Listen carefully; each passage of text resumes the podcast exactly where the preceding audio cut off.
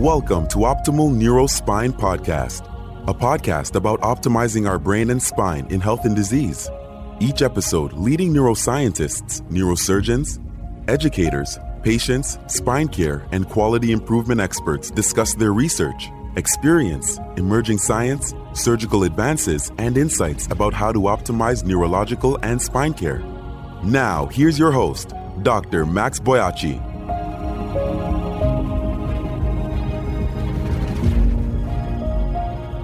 Welcome to the Optimal Neurospine podcast. My distinguished guest today is Dr. Joseph Neimat.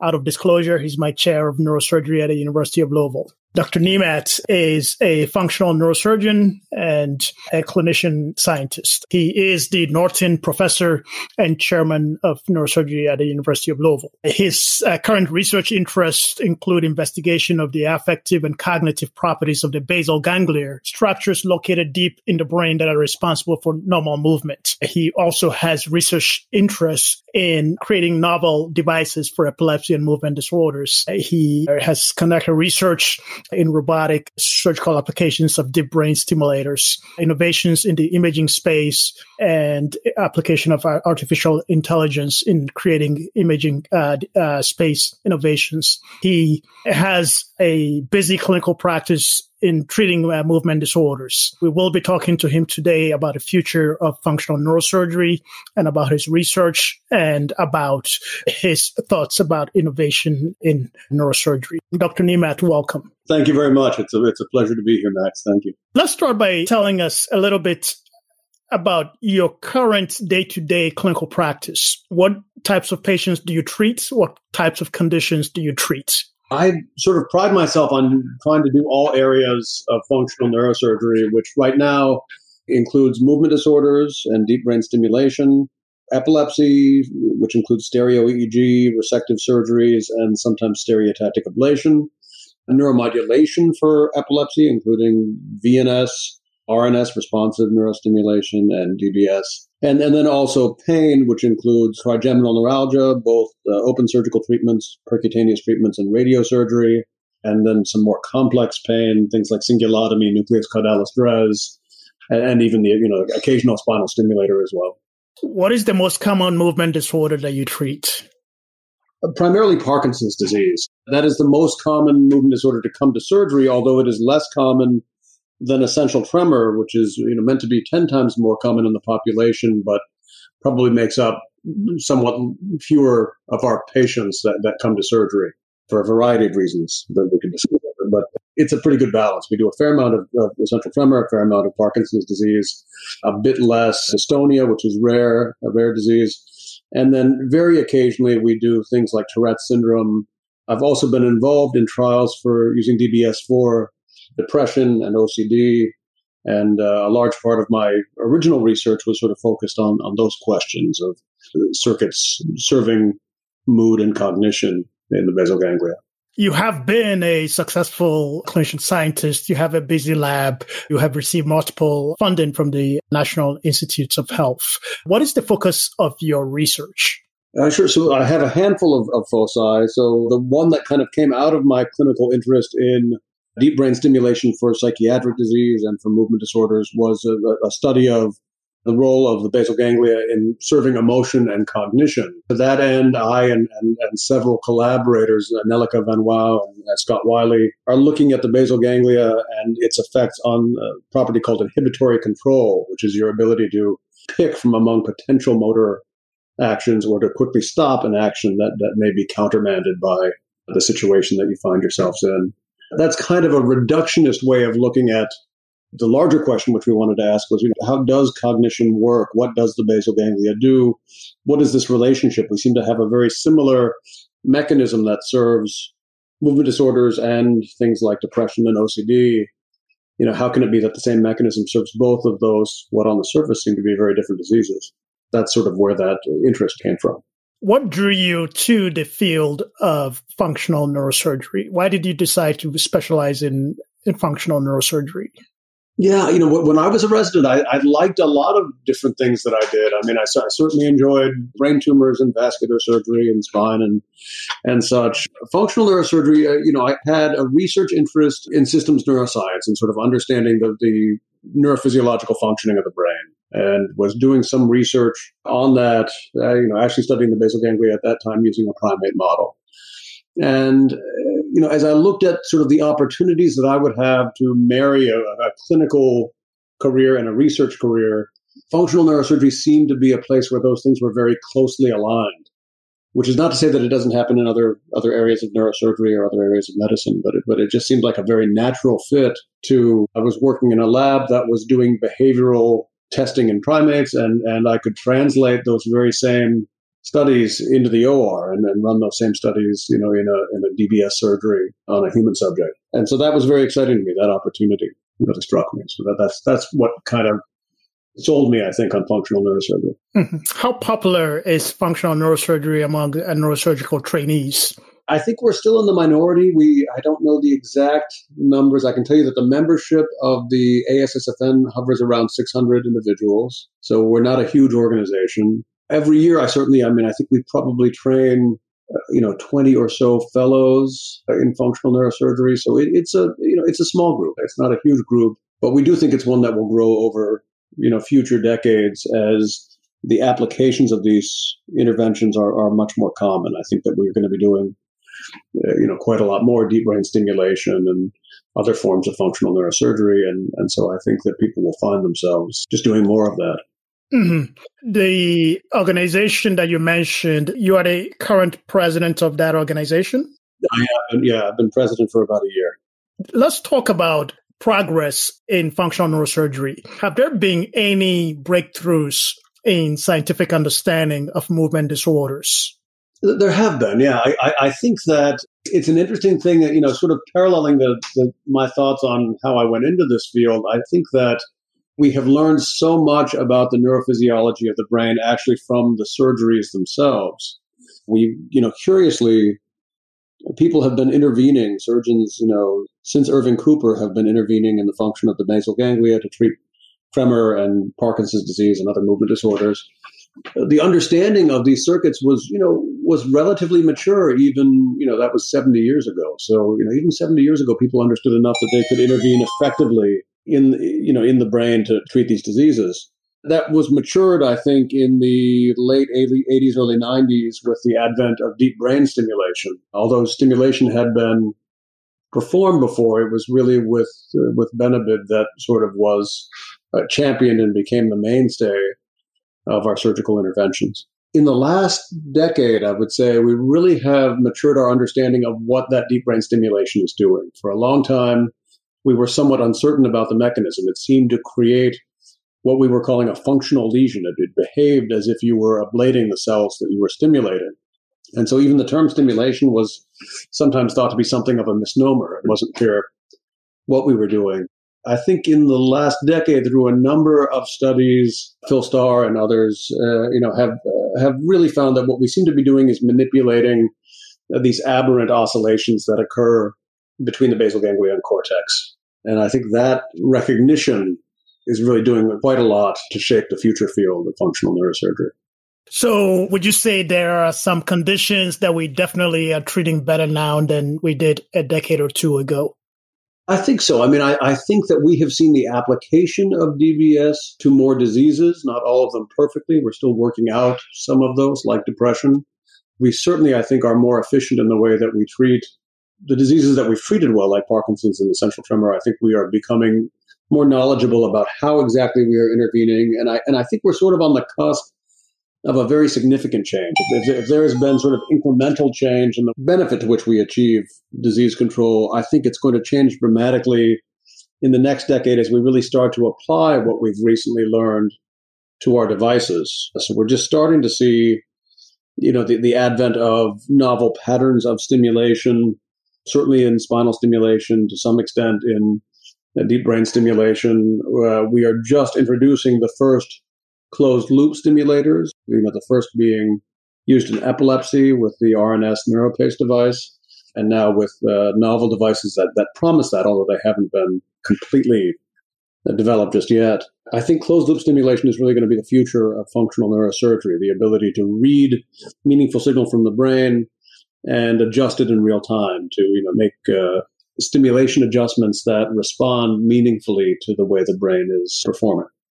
That's exciting. So, when you think of the future of neurosurgery, of functional neurosurgery, what is it that gets you the most excited? Yeah, I, I think that it's this um, you know, this idea of an intricate interplay between our interventions and the function of the brain itself. Thus far, we really have been, if you look at most of our functional neurosurgery interventions, they, they can be achieved really just with ablation, right? I mean, you, you can control tremor with ablation. You can treat some of the, you know, cardinal symptoms of Parkinson's disease with ablation. You can treat epilepsy with ablation or resection. That's not a very mature way to interface with this tremendously intricate and complex structure we're just now beginning to understand how the brain may actually work, or at least some of the signals that uh, connote different forms of activity. And so, as we understand that, we can now perform more meaningful interventions with stimulation. We can apply stimulation in a, in a patterned way that augments what the brain is trying to do. I, find that tremendously exciting. Not, not to mention what that might achieve in furthering the understanding of the brain and its function. I think that's also very exciting. They sort of go hand in hand. Mm-hmm. In many fields, there's been a revolution in personalized medicine and the impact of personalized medicine. How has this impacted the field of functional neurosurgery? Yeah, I, I, think it's been inherent in functional neurosurgery for some time in the sense that we, you know, as part of our surgeries for the longest time, we have we have sought to sort of map the brain and apply our interventions precisely. Each individual has a you know a slightly different anatomy as far as their their basal ganglia circuits and, and so to the extent that we try in each case to apply them with the patient awake looking at their physiology precisely. That, that is a form of personalization you know of course that can exist on many levels we are understanding these diseases better we are you know acknowledging uh, you know genetic propensities toward disease in one way or another and so that may also influence how we think about you know what those different disease subtypes mean as far as progression and response. So we, we are further able to sort of think about it uh, as it pertains to each individual patient when we think about our therapies. Can you comment on some of the technological advancements that are being used in functional neurosurgery, such as ultrasound, the ability to turn neurons off and on? Can you comment on some of these developments? Yeah, absolutely. So, I mean, so, yeah, there's been it's hard to think of all the things that have been applied to functional neurosurgery. Let's take focused ultrasound for an example. We have for years been able to ablate circuits in the brain and, and effectively control tremor, for example. I think functional ultrasound is a very nice innovation in that space, although the end point of that therapy is the same ablation. We can now do it in a very minimally invasive way without making an incision, without drilling a hole.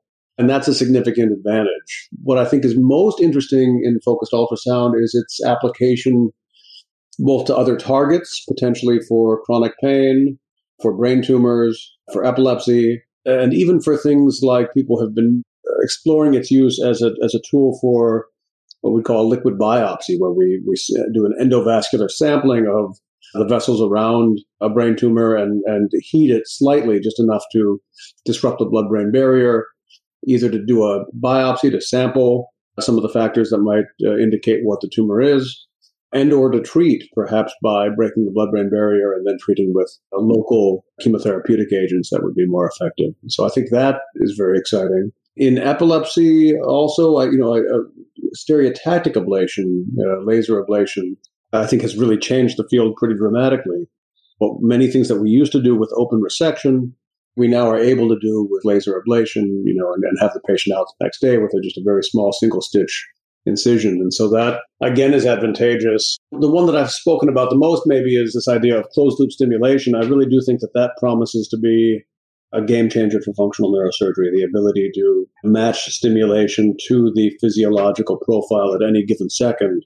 I think is going to be much more effective and really will allow us to treat diseases that right now we're not treating as well and of course, brain computer interface, which was a subject of two previous podcasts that I did, that falls within the domain of functional neurosurgery too. Is that correct?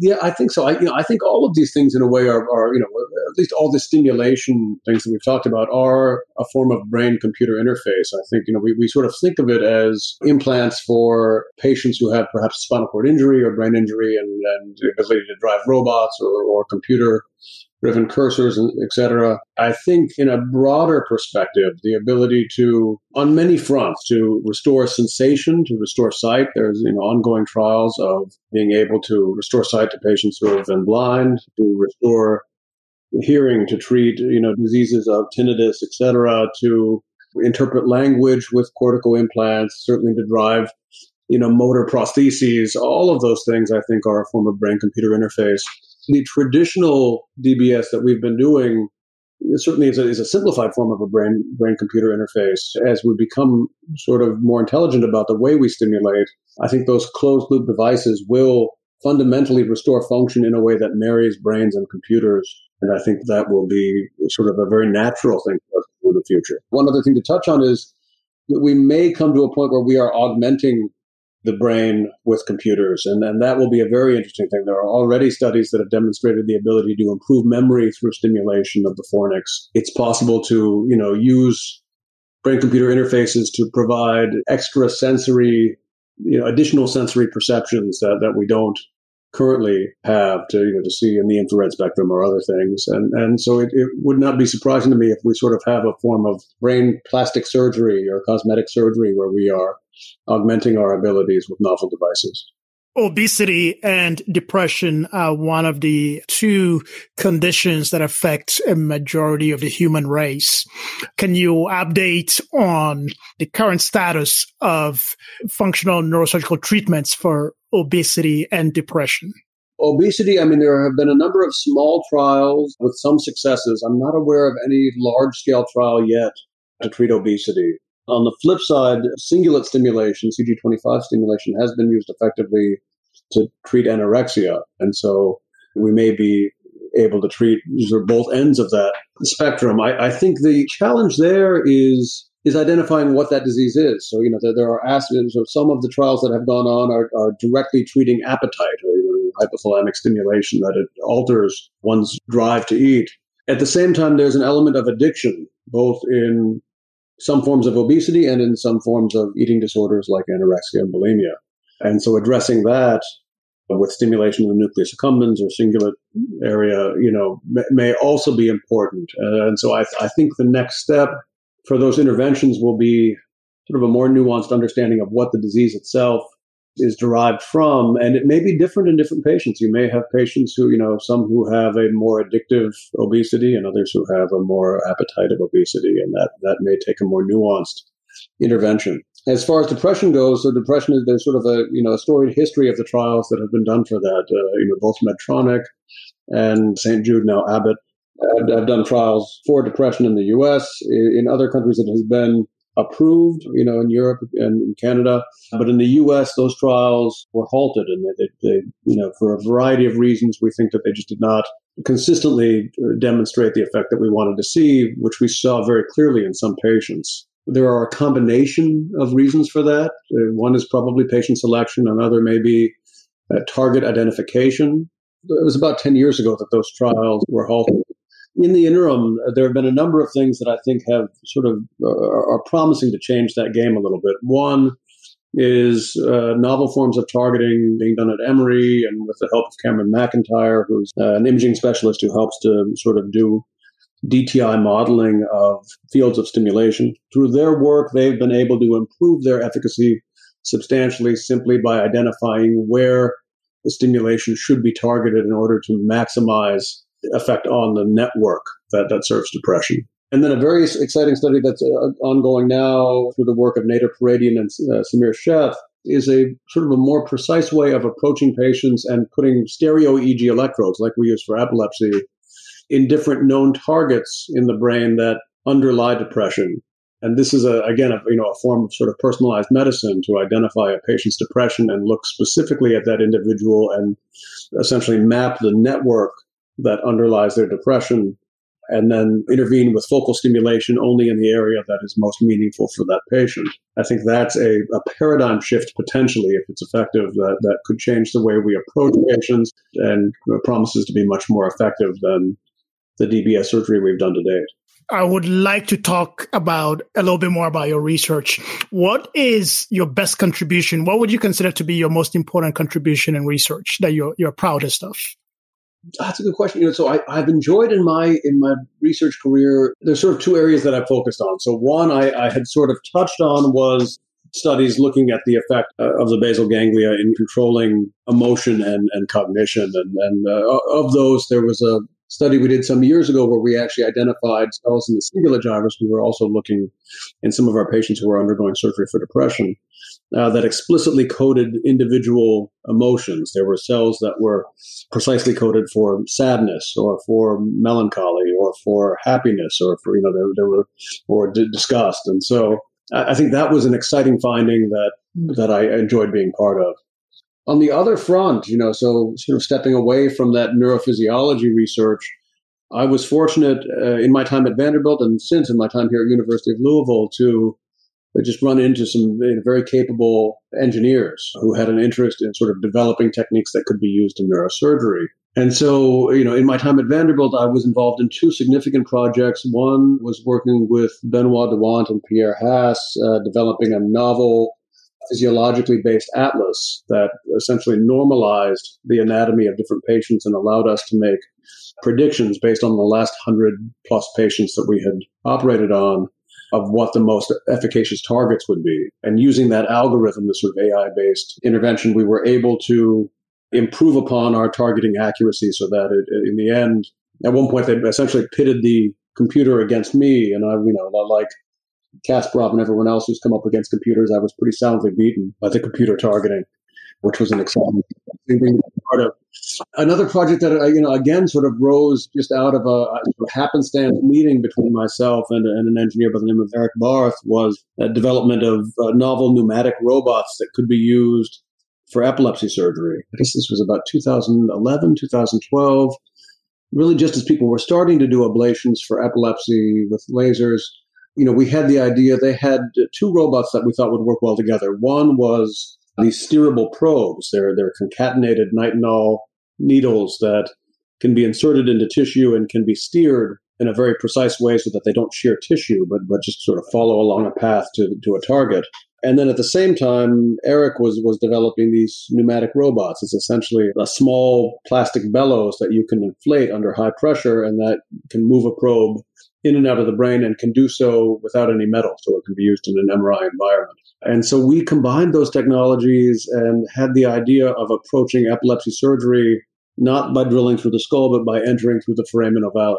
We've created something we call the Merlin robot, which is the, I forget the words now, MRI enabled, uh, nonlinear robotic neurosurgery, I think is the, is the acronym. But, but the Merlin robot essentially do without an incision what we do with our laser ablations.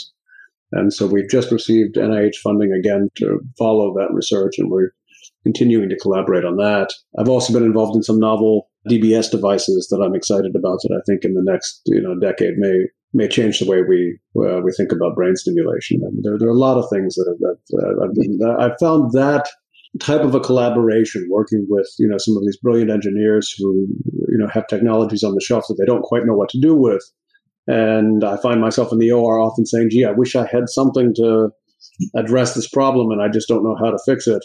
Having those two people come together and sort of mull things over is a lot of fun and I think sometimes can be very, very fruitful.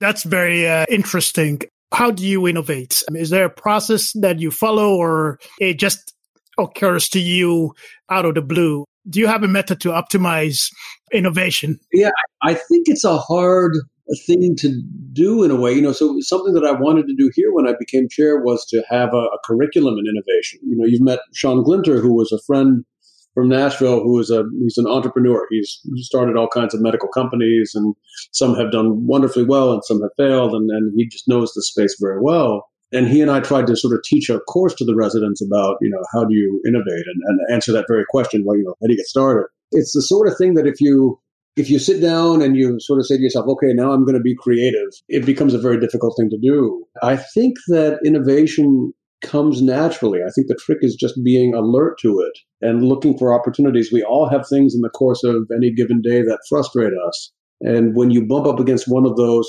more frequently, again and again, I think that's a time to sort of be alert to, okay, what, what is it that is bothering me here? Are there other people for whom this is a problem?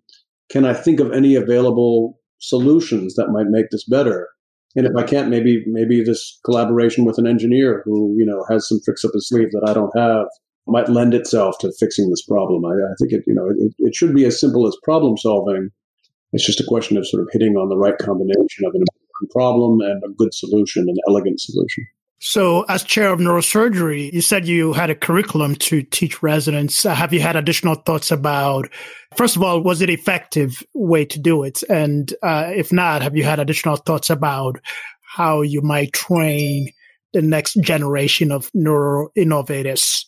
Yeah, I think parts of it were effective. I do think it generated some very interesting conversations. At the same time, just as you can't force innovation, I think you can't necessarily force people to think about innovation or to teach innovation. I, I think there was a, a, feeling of pressure in the first year, at least, that we tried it. Of you know, well, gee, am I expected to now have an invention? You know, residents would say to themselves, "Well, should I now have an invention that I I meant to be producing here?" That seems like a lot of pressure.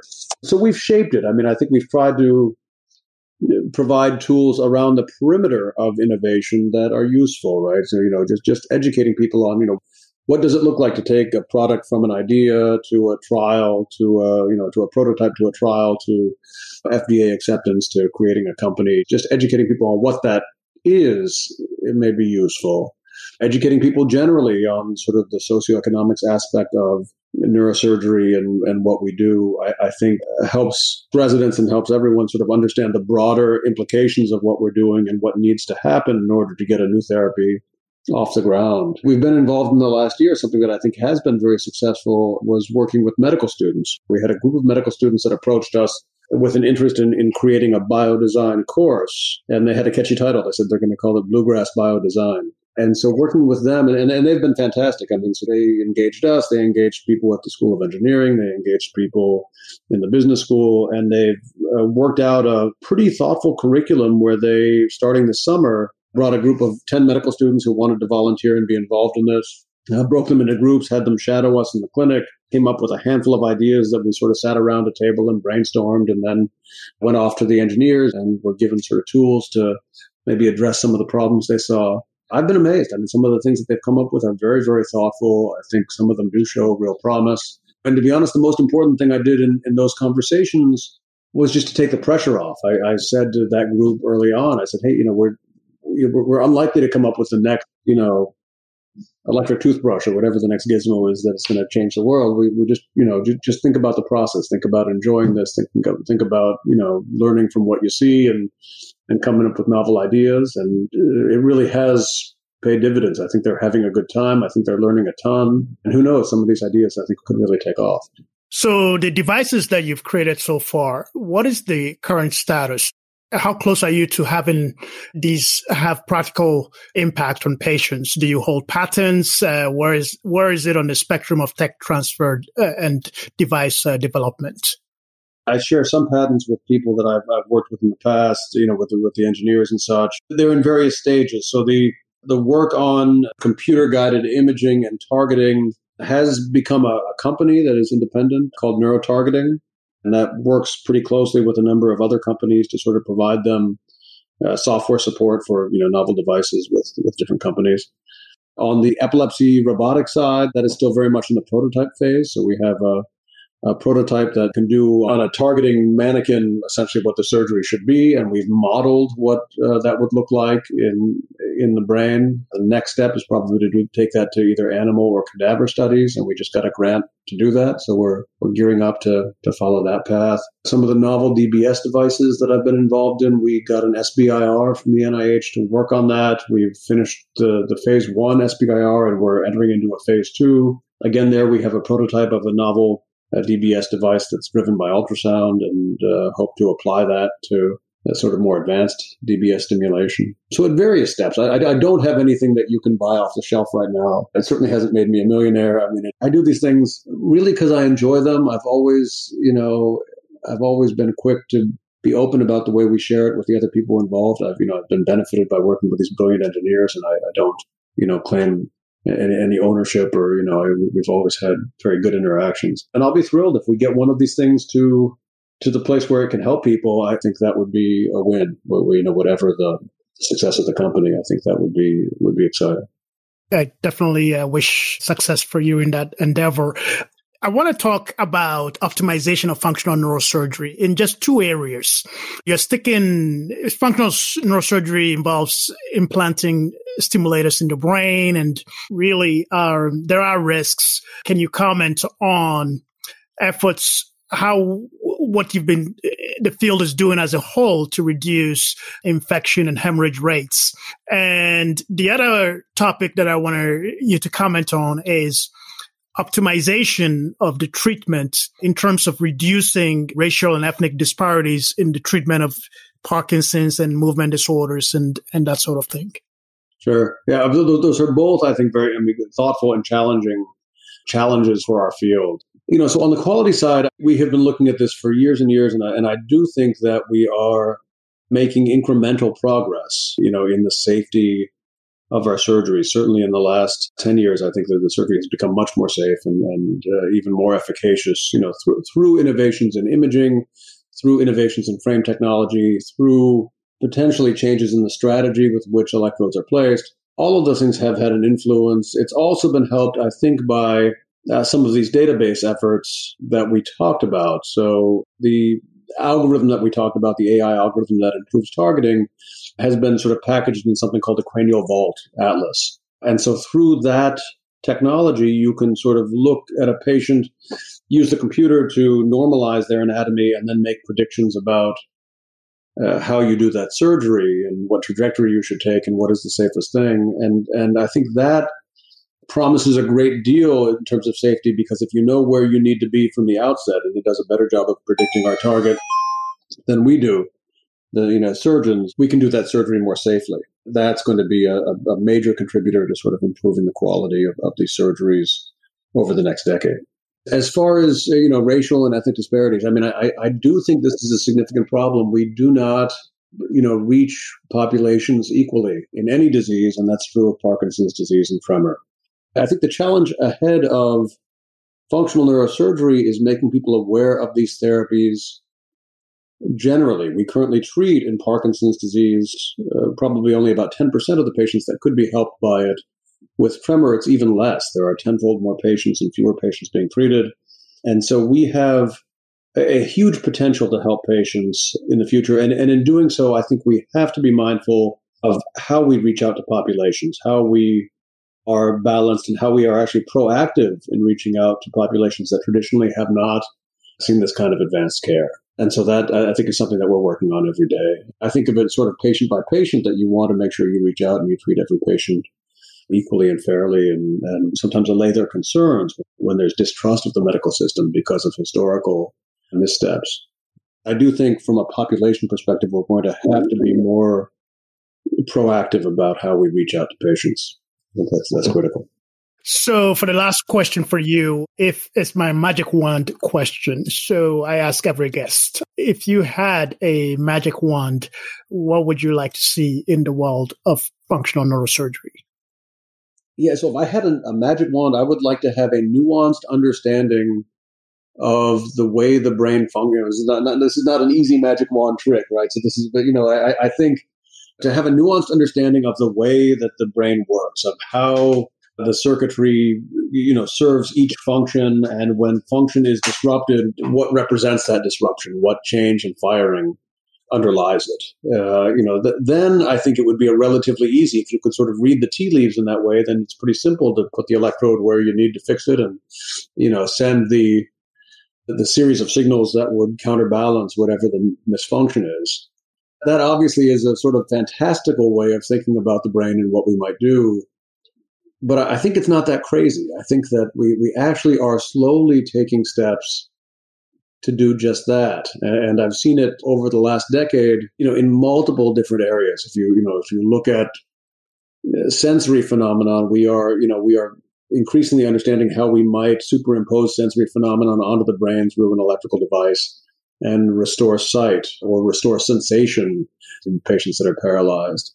In motor phenomenon, we are increasingly uh, understanding uh, and able to decode from the activity in cortex what the intended motor activity is that is enabling things like you know the, the brain computer interfaces that we talked about and in the basal ganglia is is helping us correct motor disease there's been phenomenal work by Eddie Chang and others, you know, looking at language cortex and face recognition and and, and decoding the way that that is represented in the brain. So I, I think we are sort of slowly, step by step, sort of translating you know, there's no single Rosetta Stone yet, but uh, you know, we, we are slowly translating what the brain is encoding, and as we are learning those things, we can interface with the brain in a much more meaningful way. That's the part of my field that I really look forward to over the next decade. That brings us to the end of the interview. There has this has been a fascinating conversation with Dr. Joseph uh, Neimat, uh, chair of uh, neurosurgery at the University of Louisville. Has been a really great conversation about our introdu- introduction to his research in cognition and also his research in innovation and creation of uh, new medical devices for treating epilepsy and uh, movement disorders. Dr. Neimat, we really appreciate your taking the time to speak with us. It's been very illuminating. Thank you.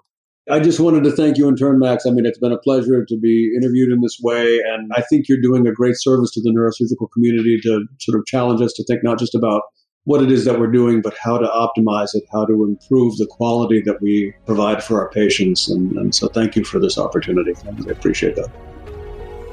Thanks for listening to Optimal Neurospine Podcast with Dr. Max Boakye. If you enjoyed this episode, we hope you share it with others. Leave us positive reviews on social media or leave a rating and review on iTunes. Check out our website, maxwellboakye.com slash podcasts for show transcripts and other information.